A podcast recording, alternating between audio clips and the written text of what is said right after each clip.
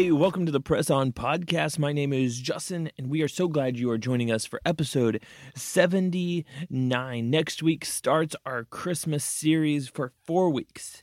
The month of December, we are going to be uh, together uh, through an awesome Christmas series brought to you by our friends at Life church. And so I hope you will join us. Don't miss a single week. Next week also marks the comeback of our YouTube channel. We took a little bit of a break uh, from video recording our podcast, but we also recognize that a lot of our viewers came from that. And so we are bringing it back. Um, so if you've missed my beautiful face, uh, that will be back next week. Um, and so be sure to join us. Uh, it's going to be an awesome series. And I'm just excited about the future moving forward. It's going to be a great year, uh, 2023.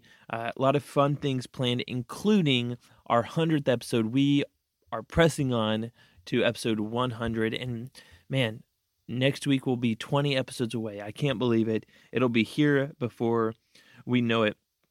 Hey, I want to take a moment as we wrap up this series about King David, we've been looking at some of the important things from the first couple chapters of Second Samuel, some things that happened at the beginning of David's reign as king. And man, I, I just want to end on this note because sometimes in life, uh, we have expectations, we have hopes, and and they don't come true.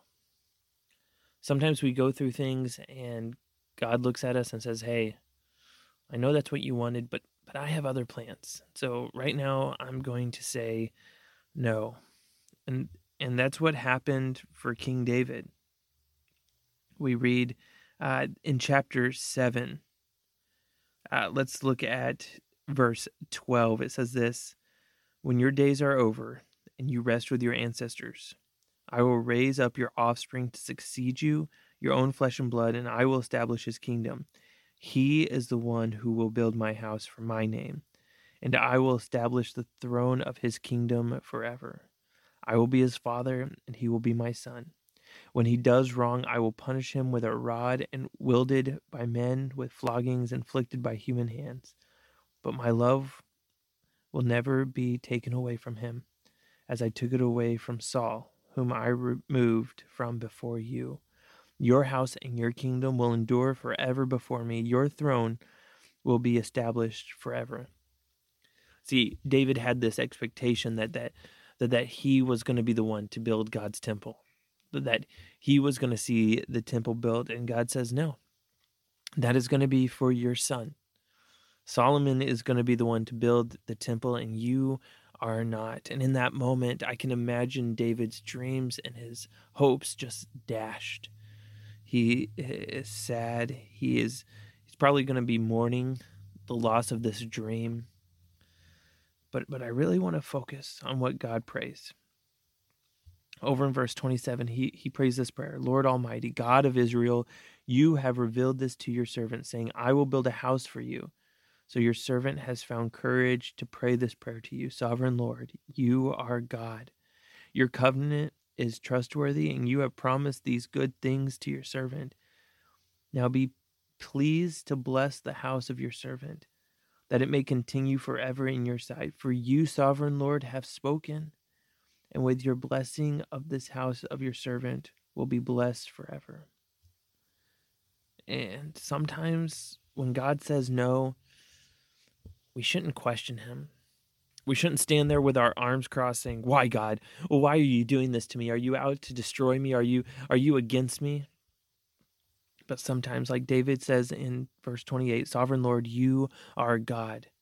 We need to say, "God, you are God and I am not. You are in control and I am your servant." And I'll follow you. Sometimes God says no. I think we live in this world where we think that that the blessings of God means prosperity for us, that, that it means uh, that, that everything's going to go the way we expect and the way we want. But sometimes God blessing us is Him saying no, saying that's not for you. Or maybe it's Him saying that's not for you right now in this moment, in this season. Can we sit back? Can we take a breath and say, You are God, I am not. And whatever your will, that is what I want above anything else. You know, I think so much we get caught up in our views, whether it's political views, morality, what we think is right and wrong. I mean, even within Christians, we see Christians divided on uh, what Christians should be doing or saying or wearing or what they should look like, and and so often we we we fold our arms and say, no, no, no, this is the right way, and I'm I'm taking a stand. This is the way it should be done. But maybe we need to say, okay, God, what is it that, that you're doing? What is it that, that, that you want? Because when we, we turn to God and we, we look at Him for every possible answer, every uh, thing that, that, that we question or wonder about, he, He's going to provide a way. He's going to provide the answers that, that we need. We just have to trust Him. So it all really comes down to an issue of trust. Can you trust God? Can you trust God even when He says no? It's a difficult journey. So, so I pray that as you and I learn how to do that, when God says no, I pray that you and I can do one thing, and that's the same thing we encourage you to do each and every week, and that's to press on. Hey, I can't wait to see you next week for episode 80, but until then, adios.